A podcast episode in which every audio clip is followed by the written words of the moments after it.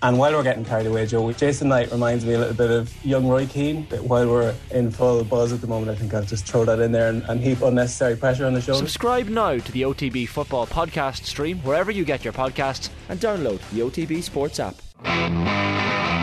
Oh, the shape up will get You've got all the fans there. Can we not knock it? It's a fact. I am not playing mind games. I am talking about facts. I always said if I was Aladicio, they'd probably say I was more of a tactical genius. They answer questions on anything, uh, religious, politics, uh, health, you know, sexual uh, problems. Look at his face! Just look at his face! None of you except for those two have done anything to justify the money that you earn. None of you! Disgrace! And I suggest you shut up and show more football. Yes, you're very welcome along to Team 33, the football happy hour here in Off the Ball Enda Coll here with you for the next hour or so up until about 10 o'clock. If you want to get in touch with the show tonight, you can text us on 53106 or you can uh, tweet us as well at Team33. That's all spelled out in words. Now, we did record a podcast on Thursday evening talking about the next Manchester United manager, who it's going to be. Mauricio Pochettino had been the favourite at that point, and we had to scrap the entire thing because about an hour later, Ralf Rangnick was basically announced as the interim boss at Manchester United. Colm Boohig is in studio with me now. Colm, how are you getting on? And uh, lovely to see you in person. Yeah, it's about a year and a half. I know. How long before we stop the it's great to see you for the first time in two years in studio conversation? I had it with Phil a couple of weeks ago as well. Yeah, but this is actually the case for the two of us True. as we speak. So it's uh, it's like not saying Happy Christmas and Christmas Day. So it's just one and done. Uh, well, I mean, it depends when I see you next because the statute of limitations could have expired.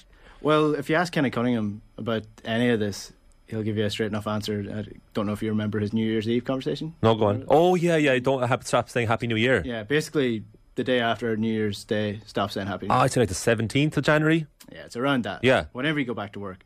Uh, anyway, Ralf Rangnick, he is the Manchester United interim boss. This is a very interesting move, and immediately my head went into overdrive, thinking, okay, well, if Ralf Rangnick is the interim boss, then at the end of the season he'll be moved upstairs into the director of football role, mm-hmm. and Manchester United will have an actual person in the board level that knows what he's doing in terms of his football knowledge.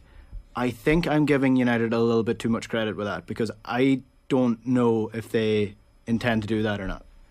Um, you just can't trust Manchester United's decision makers. You really can't. I mean, we still don't know when Woodward's leaving, and then you have Richard Arnold, Matt Judge. They're all good buddies. They're all going to back each other up you'd worry that there's not enough dissenting voices there. Darren Fletcher starting off. John Murtough is pretty uh, raw in his role. Um, if Rangnick stays on and really is influential for the following two years from the summer onwards, I think it's a brilliant appointment. Um, with the Pochettino link as well, I still still would love him as first choice. He worked under similar enough um, status or structure with uh, Paul Mitchell at Tottenham Hotspur and that seemed to work well. But Rangnick is so all consuming in his control that that would be my one concern. But look, I'm really, really happy at the moment as United fan, the happiest I've been in a long, long time because there is some semblance of a plan. Yeah, it looks that way. And in theory, if that does come about, then Rangnick has the CV to back up what he's doing. If people are unfamiliar with what he, he has done, he had a long period of teams managed. He's been managing uh, teams since the 80s, but really had a revolution as it came to like the early noughties with Schalke, Hoffenheim, Schalke again, RB Leipzig. Then when Leipzig came about, and then he was he's been working at board level for RB essentially uh, with the Salzburg side and with Leipzig as well. And more recently, he's been at board level with Lokomotiv Moscow in the Russian league. So he's got a long CV of teams doing very well, teams being forward thinking, I think is a key one here, and bringing teams into a modern way of doing things. My only issue with the PSG link is that we're already seeing issues between Pochettino and Leonardo. So if Pochettino is intended to be the United boss at the end of the season, is he going to have the same issues with Rangnick? Because Rangnick is more all encompassing than Leonardo, albeit he seems to know what he's doing more. Well, the one benefit of that, right, is that time is uh, is actually on our side here as United fans because Pochettino basically has six months to think about that. Mm-hmm. So does he want to work under the all-encompassing nature of someone like Rangnick?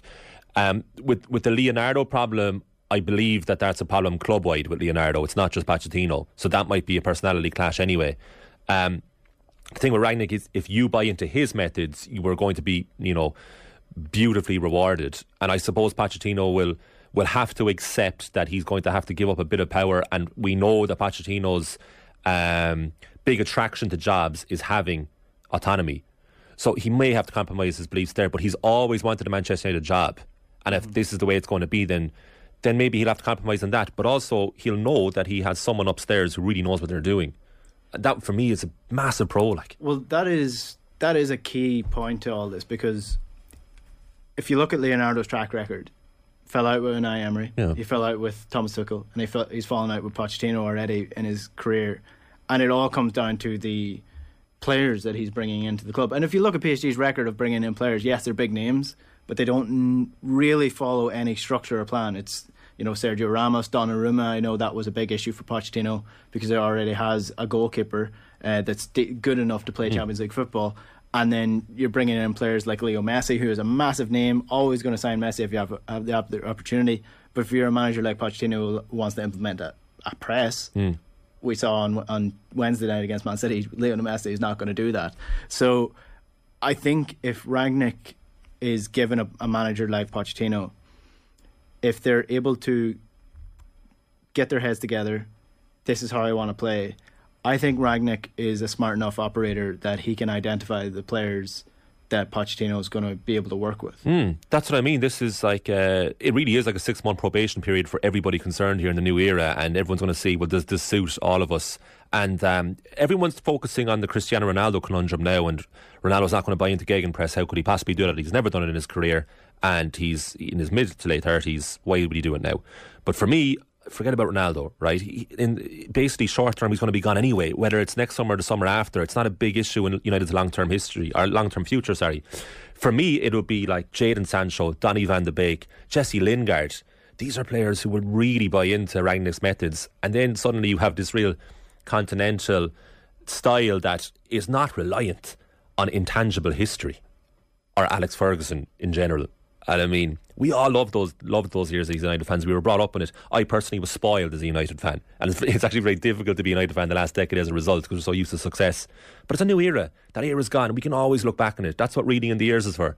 You look back on great times, but you have to move on.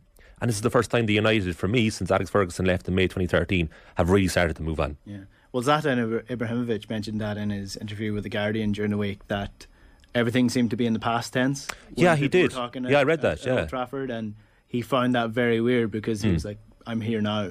This, I wasn't Yeah. here ten years ago. This is what I want to do." He was actually very good for that United side. Yeah, people forget about Zlatan's uh, time at United because it was pretty short and sweet. But that 2016-17 season, he was brilliant. League Mm. Cup final against Southampton. I don't want to make the comparison with Arsenal because I don't believe that United got into the same situation as Arsenal because simply they're a bigger club in terms of their commercial operations and the the money that they have.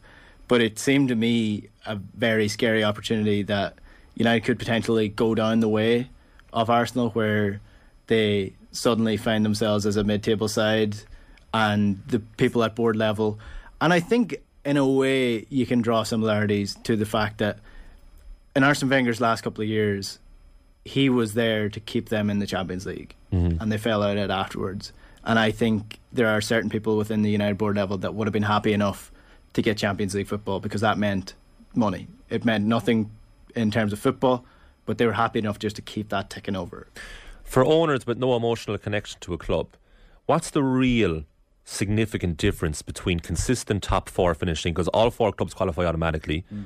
or winning the league? it's marginal Do you know? like there's marginal difference in terms of What's the difference? the money and in, in terms of the the end game for what Yeah. they're and uh, in a way not that I sympathize with them because it's it, it, be all and end all is football when you're when you're in charge of a football club you should be aiming to be successful as a football club not as a business but if you're brought in there as a commercial operator your your job is not to finish first in the table. Your job is to make sure that money keeps coming in. And if if you can get someone that can get Champions League football consistently, then you're going to be happy enough in your job. Um, and I think that's probably one of those issues at United that everyone was happy in their own job, but the club itself was Yeah. a bit of a, a lull. But we've United have done so well as a as a business. Mm. So you know, the Glazers would say, "Well, what's the big problem here?" Yeah. Really, you know. And as a football club, they haven't done horrendously. If you, in, in comparison to United of old, in comparison to where United should be aiming for, Mm. they've done pretty bad.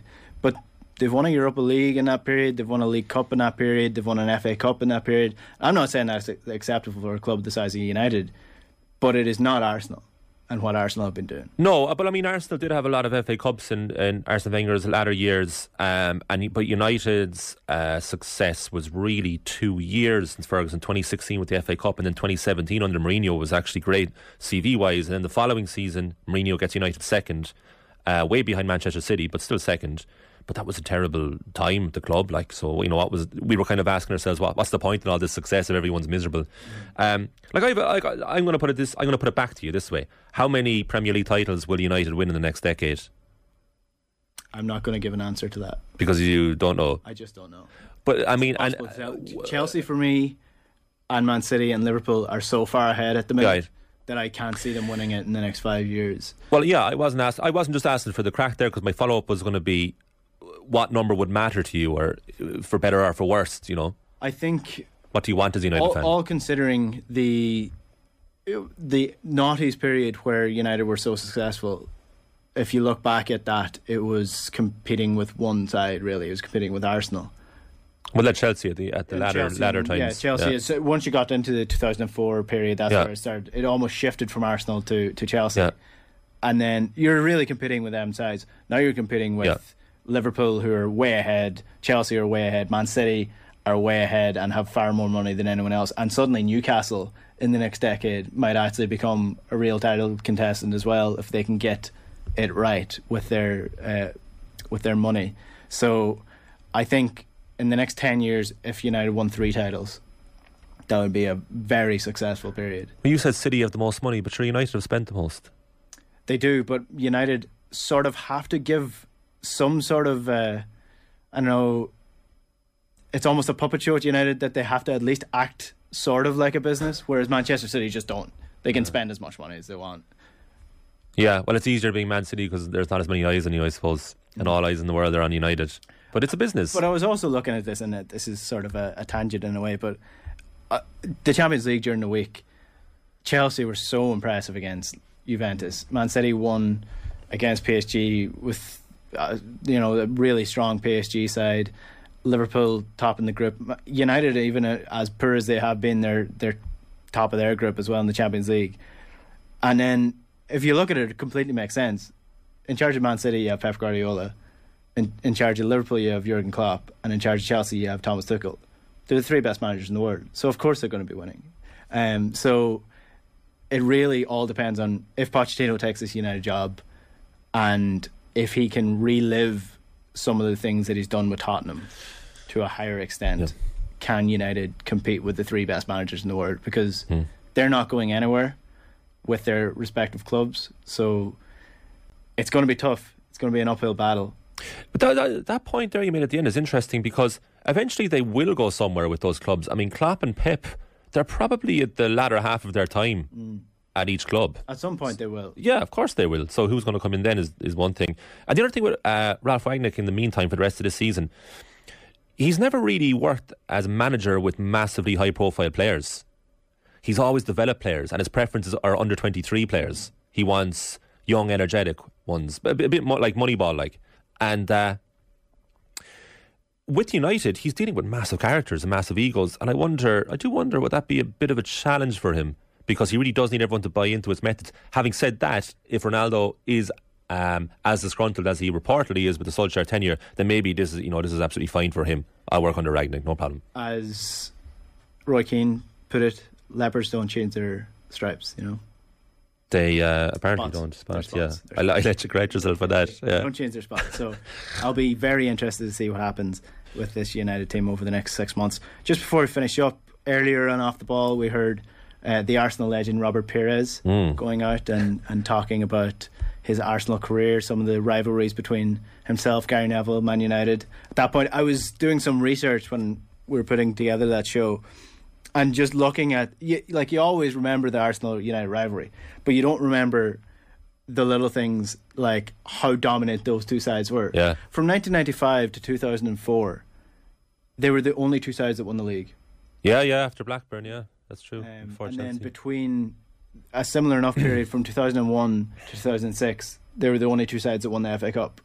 And that was basically Arsenal because United won 2004. If, was if. United won the league, Arsenal won the FA Cup. It was Yeah, well, United should have won 2005 FA Cup, but yeah, Arsenal won on penalties. But that that's how close they were. So your abiding memories of Robert Pires as a player. Firstly, I want to say, absolute gent of a man. He laughed at every question. I'm Oh not my sure if- God. If, he was laughing for a particular reason, but he was just infectious in his personality. First of all, So for those listening tonight who haven't heard it yet, myself and Enda were messaging each other during this interview, being like, "This is this is one of the most charismatic, people we've ever seen." Just his answer and his uh, ability to wink off a question, incredible.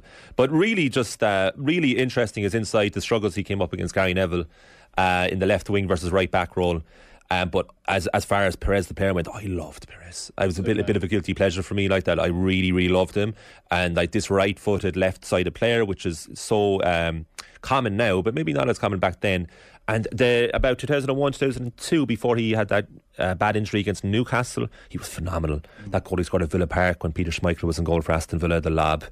Um, he got a great goal at Anfield uh, against Liverpool where he curled it in top corner from about 25 yards out. But he was just a phenomenal, phenomenally gifted technical player. Do you remember that goal at White Hart Lane when he was shifting it from right to left foot and then slipped it under Paul Robinson's body? I had just mo- like great moments. Um, I liked Freddie Ljungberg too on the other side, but Pires was oh he's beautiful, wasn't he? Beautiful was player, and his amazing- personality matches the amazing- ability. Yeah, like I'm- I'm so glad that it did. Absolutely, that's what you said. Yeah, that's what you said. Yeah. He was he was one of my first idols, if you can call that. Even though I was a United supporter, I loved watching. Why? Why did you love him so much? Because I was a winger at that point. Ah, I, right-footed left sider. yeah, so I, I just loved watching what he was able to do with the ball. And if if you listen to the interview what he did with us, he speaks about what Wenger wanted from him, and it was basically get your touch right, get your dribbles, and then pass the ball off. And that's essentially what he did. He was a very simple player, but he made it look so elegant and so beautiful at times.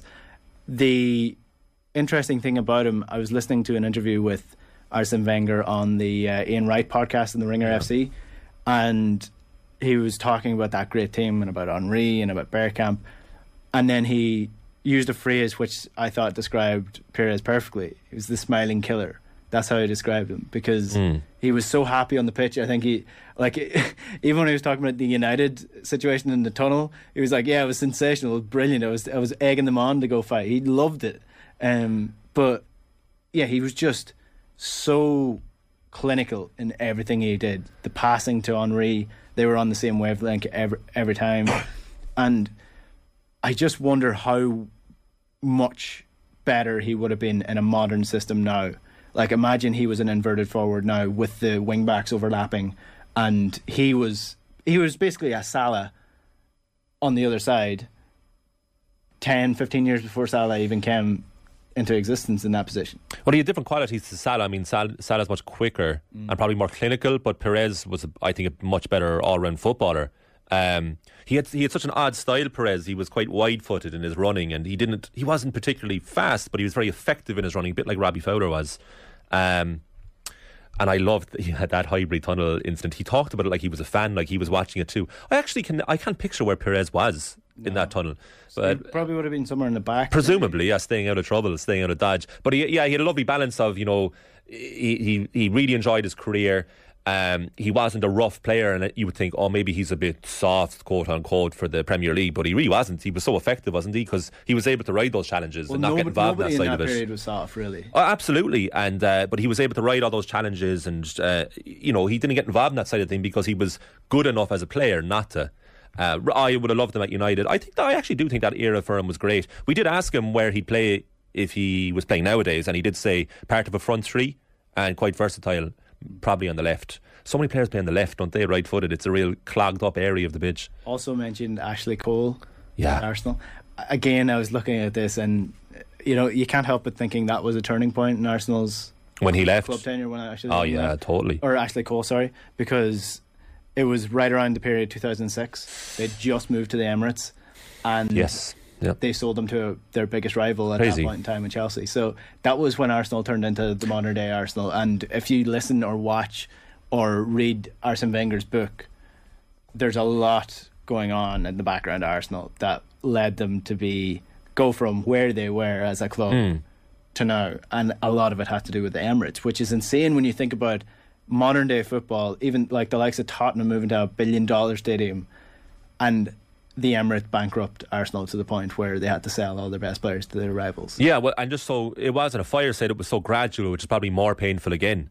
Um, yeah, that deal that they got Arsenal wasn't even particularly great, wasn't it? It was like five million plus William Gallas, I think. Was that about it? very low, From yeah. Chelsea. Uh, now Gallas is a fine player. Gallas went on to captain, and Yeah, but I mean, he wasn't exactly the most uh, positively influential person either. Like their famous Birmingham City match in 2011 when. Um, when the, the bad injury happened to what's the striker? He's gone from my head now. The Brazilian-born striker who played for Shakhtar Donetsk. Left left footed. What was his name? Everyone's Eduardo. shouting at this. Eduardo. Eduardo. Yeah. Eduardo. Andrew there in the He box was screaming at us, but I couldn't. We couldn't hear him. unbelievable left back. Wasn't he brilliant? And anyway, they, he ter- terrible injury, he never came back from that. Really. Yeah. Uh, but I remember Gallas just uh, strapping on the pitch afterwards, sitting down. Like, remember that? I couldn't remember. Yeah. I could I could picture him. That was the game. head. Yeah. Final point on this Arsenal stuff uh, on Pires because I forgot to mention it just before we wrap up. The wine kit, yes or no? I loved it. The last season of Highbury. Yeah. yeah, that's what I think of when I think of Pires. Yeah, funnily enough, Yeah, yeah, that was nice. Yeah, the commemorative jersey. It was nice, but I, I, I don't want to be giving too much credit to Arsenal now, and it has been a bit of an Arsenal love in this latter Well, part. We have to balance out the Man United stuff somehow. uh, what What do you think of the Ralf Rangnick appointment at Manchester United?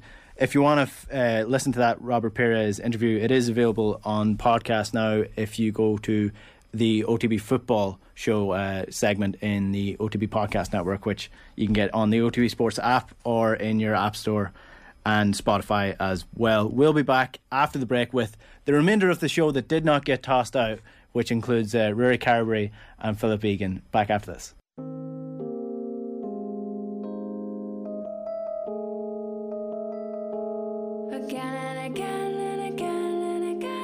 Look, I think Atalanta look more odds on to get a third here, unless Manchester United come up with, with another moment of We all magic. know what's, we all know what's coming at the end of this game, Damien. Absolutely. Don't don't, don't pretend we don't pretend otherwise. Don't Yeah. pretend that Atalanta are going to go three one up here. What we're going to see here is Cristiano Ronaldo is going to stay on the pitch, despite the fact that he's looked, you know, leggy and, and a little bit out of sorts tonight. He's going to stay on the pitch and he's going to get an equaliser with about a minute or two to go. And then the next thing you know, In went Zapata who's back there doing a defensive shift. Ronaldo!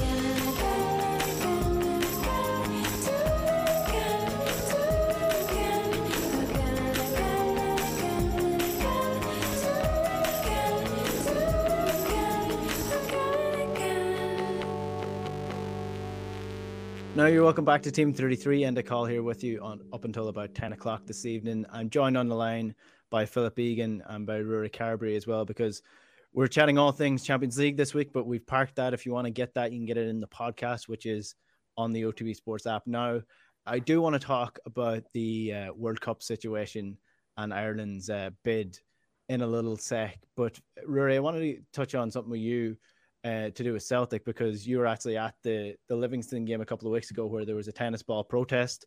Essentially, if people haven't been following this story, is that Bernard Higgins, who was previously uh, in in charge in a high ranking position within the UK police force, is being um, hired by Celtic as part of their security uh, teams and for people who don't know who Bernard Higgins is, he was heavily involved in setting up the Offensive Behaviour Football Act, which in Scotland has led to a high level of police aggression against football fans, mainly against Celtic and Rangers fans, but in general against football fans as well. It gives them very strong powers against people who are essentially going to watch football and, and not really committing any crimes. Firstly, the tennis ball protest, it wasn't liked by a lot of people, but I think you know fans have the right to do this if they want to do this. Um, what's your thoughts in general? I see a hundred gr- fan groups have already signed a, uh, a, a sort of a, a letter towards the board to uh, say that they will not be engaging with him even if he is appointed. So this is a situation that's not going to go away very quickly, Ruairi, but I think it's it is a situation where Celtic fans are probably in the right here. Yeah, just to, to just a minor correction, the, the game against Livingston was a silent protest for the first half an hour, and then two banners were unfurled um, in the north stand uh, upper and then north stand lower on the other uh, the other end of the ground. Um, and then the following week was the tennis ball protest at Dens Park. But like I think you've hit the nail on the head there, and uh, this doesn't seem like it's going anywhere. Um, it seems like it's it's continuing to escalate, and more and more. While you kind of touched on uh, briefly that maybe many Celtic fans mightn't have mightn't have, some Celtic fans mightn't have agreed with the original uh, protest against Livingston. Others others agree with it wholeheartedly.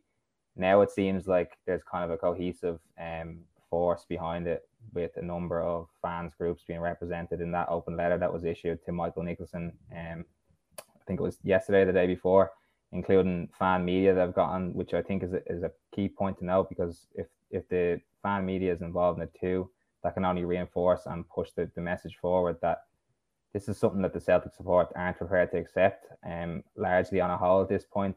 And you know, CSCs are getting behind it too. So that's the the main thing that I see. I just don't see how the club can really where they stand at this point. Like when you see this, the amount of a unified response that are, are essentially telling the club like this is not acceptable to us as a support.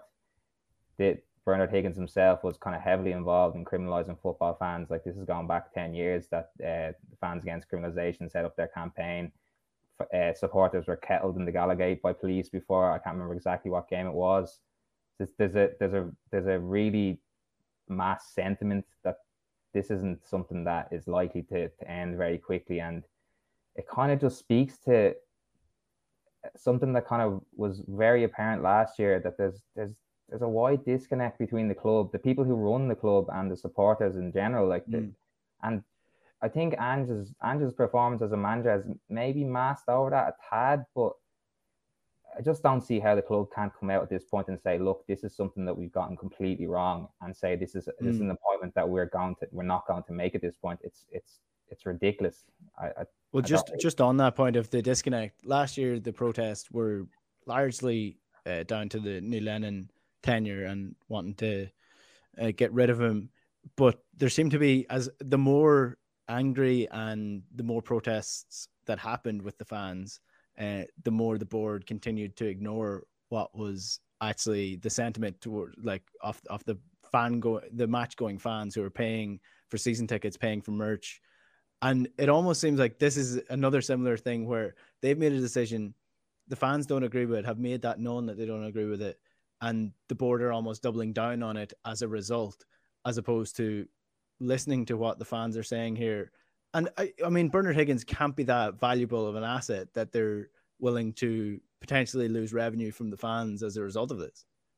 No, and I, I that's why I don't understand why they're really seem like they're thumbing the nose at the support in general and standing behind it as much as they were. I'm, I, I don't I didn't watch the the AGM that took place last week, but I believe a number of fans kind of repeatedly questioned uh, Nicholson and, and Ian Bankier as well about why why was this taking place and saying that this wasn't something that the support was prepared to accept. And one of the the, the most I, I, the frustrating thing for supporters, I suppose, is that they're not even prepared to give a straight answer to the questions that are being put in front of them.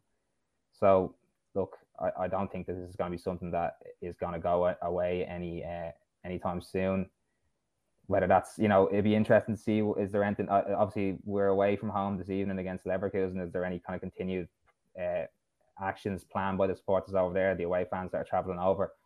But look Celtic Celtic last year as you said have really just decided not to engage with the represent, representatives of the sport. So one one avenue that the supporters have, have really put their their efforts towards is, is trying to obviously support the Celtic Trust and buy as much shares as possible. But I, I, I suppose it's worth noting as well. This isn't this isn't exclusive to Celtic. Like this happens kind of across the board. But obviously, when you look at say the likes of, and for one example, we Bayern Munich trying to get the their club at the moment to get rid of the their association with Qatar as their sponsor but they have avenues as kind of uh, with the 50 plus one rule and stuff like that to actually challenge the club on this. So I suppose it's trying to get as many people to support the trust as much as possible and to buy as much shares as possible. So there is a voting block for a future AGMs that maybe the club will actually be forced into um into taking action because one one comment I noticed from the trust, they said that the the fact that that they, that so many people were behind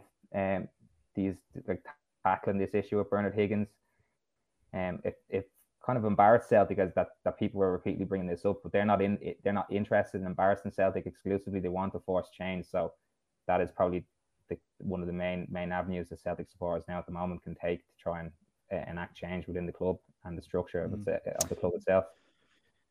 Yeah, well, sometimes embarrassment is necessary for to force people to to actually change things. So we'll we'll see how that uh, continues over the next couple of weeks or so.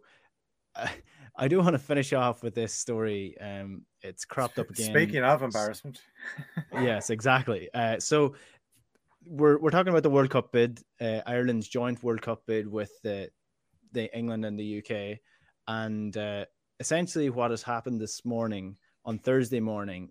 Shane Cassells, who's a, a Fianna Fáil senator, was on Newstalk Breakfast. He was on with OTBAM as well, and his general point was that Ireland needs a new signature stadium if it is uh, serious about uh, adding itself as a host with the UK for this World Cup bid.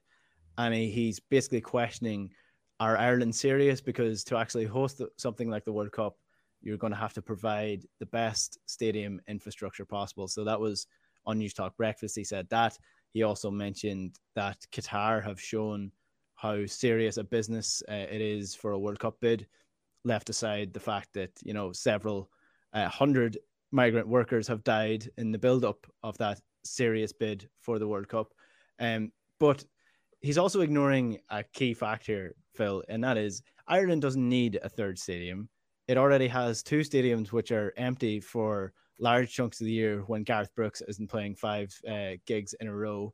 Uh, Uí Chaoimh, which was uh, paid by the tax paid for by the taxpayer, which lies dormant for most of the year as well. So, I mean, Irish football doesn't need a new signature stadium. Irish football needs several, several stadiums that are not signature stadiums, but are just up to scratch for a professional football team. Yeah, absolutely. I mean, we're going to see probably 40,000 at the Aviva for the FAI Cup final. Stephen Kenny has got a lot of support behind them. So there's a growing interest. There's something kind of different happening in Irish football. Now is the time to strike, as in get the stadiums around the country that currently exist, get them upgraded, get them more attractive. So the state broadcaster can broadcast games from there instead of maybe sometimes thinking, no, we'll do a game from Tallaght because it's a nicer stadium. It looks nicer on the telly. The facilities are better. It's easier to broadcast from. Make all the stadiums around the country easier to access a more attractive night when you go to a game, whether you're going with your family or friends. So this is just show pony, the usual show pony stuff that we we tend to get from from politicians. We've got to think closer to home before we start thinking globally.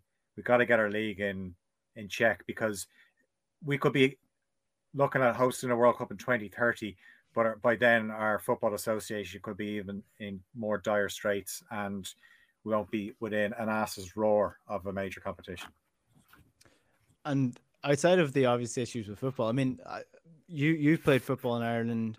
Uh, I I play amateur football in Ireland. Most of the amateur clubs change on the side of the pitch with no dressing rooms. Mm. Um, most of them, outside of the actual footballing side of things, Ireland doesn't have a metro. That's been pushed back for another twenty wow. years. Ireland doesn't have public transport outside of Dublin the public transport in Dublin is not good enough. Like no. the only thing that I can think of that Ireland are capable of doing in this World Cup is hosting the teams in the hotels that we have plenty of. That's the only thing I can see. We're. We've loads of hotels of doing at the minute. Yeah. Loads of hotels, so that's fine. We can host them. But if you look at the World Cup bids of the last couple of years, like Qatar have got it because they can afford it. Because let's face it, that's like they they're one of the only countries that can afford it. Yeah, but, but America, Canada, ourselves on them. Yeah, no, exactly. America, Canada, Mexico. I mean, Canada and America are two of the richest countries in the world, and they are sharing their bids because their infrastructure cannot handle a World Cup. Yeah. How does Ireland seriously think the senators who? How do they seriously think Ireland has the infrastructure to do this? I, I don't know. Like I, to be honest, I thought it was I, I thought it was a joke at first. I thought it was kind of some sort of thing. I didn't even realize that they were serious about this. But yeah, I I, I think you know it's a it's a whole different conversation like because there's, there's so much that you have to unpack before you even think about trying to get a world cup to here because like football is on its knees in this country. It's starting as i said there's certain things that are showing signs of progress. There's always a passion for football in this country. And i say we're going to see it this weekend. And you know we're seeing it even with the with the the national teams, both Stephen Kenny's team and Vera Pauw's side as well. Mm. Ruairi, final word on the, the World Cup. What's your thoughts on the the situation over the last 24 hours? I think Phil's kind of covered it very extensively there. Um, but um, yeah, look, again, this this is something that's kind of going to completely re- keep cropping up again and again. Like uh, our, uh, football in Ireland, we need to kind of start to focus on growing the game uh, domestically, specifically, first of all.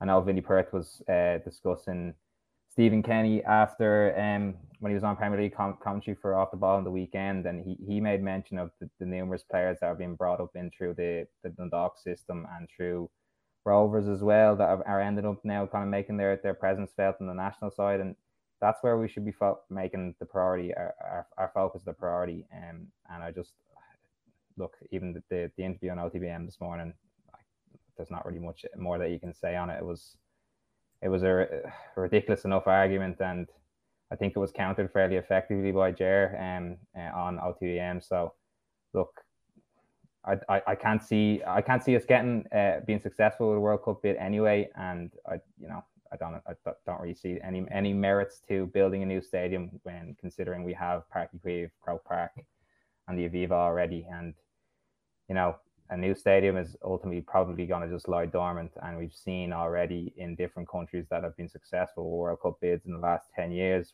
what the, the sort of divides that, that things like this can lead to in society where um, people feel left behind and, are in Brazil in particular, are kind of excommunicated basically from their own areas of where they lived on the basis of building stadiums and that were that were just completely unnecessary. So look, um, I don't think that I don't. I, am not too sure whether we we are going to be successful anyway, but it's certainly something we do not need. Um, and there's definitely more meritable um, places where funds, funding, and focus can be given in future. Yeah, yeah. The senators who are looking to build these new stadiums should have to go and read the investigation from the Guardian uh, that was done a couple of years ago on the Brazil stadiums and what's happening over there right now and what happened to get those stadiums off the ground. So, yeah, I think there's a lot more pressing issues at hand in Irish society and in Irish football that uh, a World Cup bid is just nothing more than a a distraction and a sort of show showpiece pony that they can show that they actually did something instead. But that's where we'll park the conversation for this evening. Phil Egan had to drop off there; he had to run. So, Ruairi, thanks very much for your uh, contribution this evening. Thanks very much, and it was a pleasure as always. We've had some great days and great nights and good memories. I hope that the people of Ireland have got. I know that they've got the memories. I know they cherish them, and I know that they've enjoyed the days that when they've done something that they've never done before. They go to a World Cup as part of it a couple of times. They've enjoyed that, in the European Championship. Thank you for the days,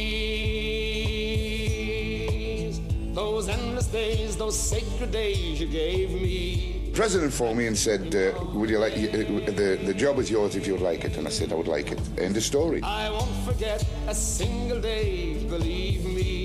Well, you know, we're 28 to 1, I think, we're quoted as, and uh, we're not expected to do anything in this competition. We just hope to surprise a few people. This kick by Sansom in goes Aldridge, and Houghton!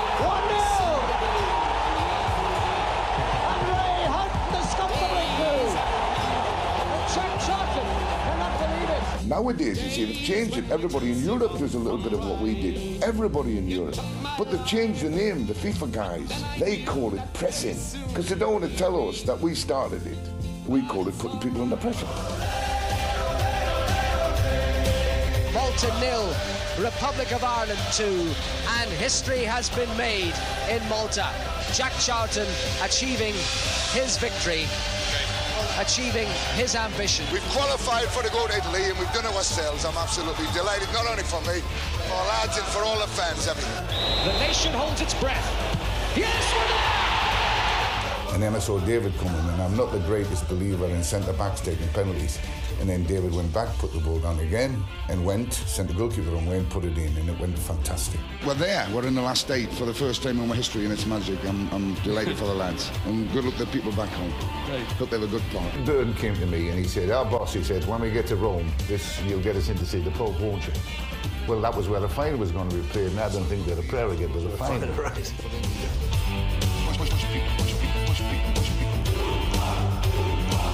We our game on the people. We prepared properly. We had a little bit of sun. We ate well. And we drank very little. We're going to change that tonight. You see, you see, it's a bit like religion, isn't it? And, and, and, and football's a bit like religion, isn't it? And, and Jack's, he'd be like a sort of, I suppose, he'd be like a pope or a bishop or something. He would. But easy, onto it comes Hope, and Hope with a shot, and it's there!